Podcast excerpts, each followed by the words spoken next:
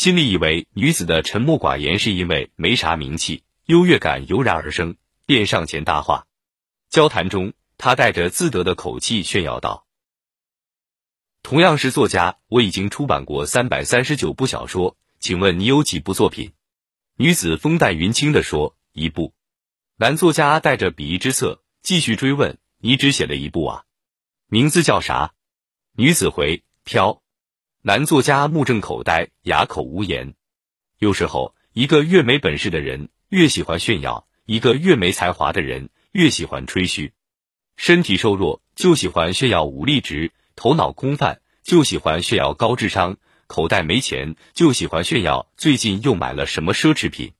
只是炫耀非但争不来面子，有时还会丢了尊严。一个人之所以爱炫耀，往往因为他们内心贫乏。精神空虚，需要通过外界的赞叹和别人的仰视来填补贫瘠。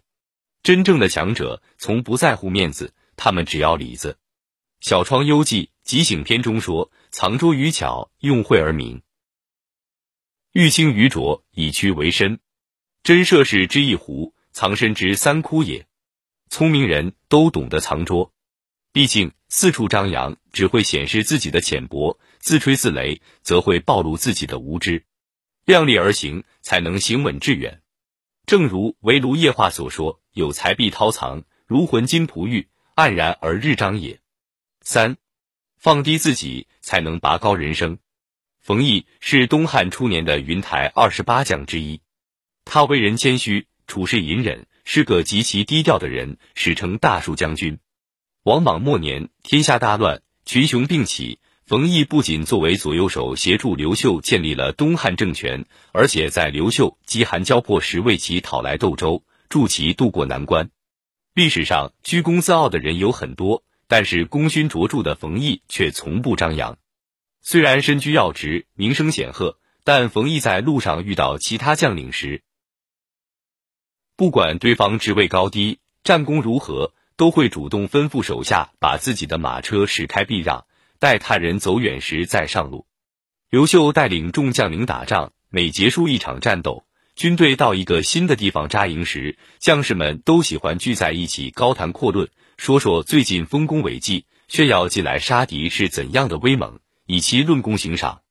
每每到了这时候，冯异就会独自躲到大树下，静静思考着这场战斗中的得失。久而久之，他为人谦、退步伐的美名也传开了。大树将军也被后人用来指代不是公斤宠的将领，正是因此，刘秀对冯异非常信任。即使有人上书称冯异权势过重，刘秀也对这些流言毫不在意，且安慰他：“将军之于国家，亦为君臣，恩我父子，和贤和宜而有据矣。”古往今来，有多少身居高位的人在如日中天之时惨遭祸患？冯异能够稳步上升。长保富贵，正是因为他能够守住本分，放低自己。物盛则衰，月盈则亏。一旦达到人生的顶峰，就意味着有可能会滑向低谷。适时放低自己，并非无能，也非懦弱，而是一种气度，一种智慧，一颗平常心。这样的人遇到困难不妄自菲薄，取得成就也不骄傲自满。无论顺境还是逆境，总能稳稳当当的走好每一步。正所谓学会低头，百事可为。退一步的人往往走得更远，会低头的人往往爬得更高。四，强者低调，弱者炫耀。格言联璧里说：“丈夫之高华，只在于功名气节；比夫只炫耀，但求诸服饰起居。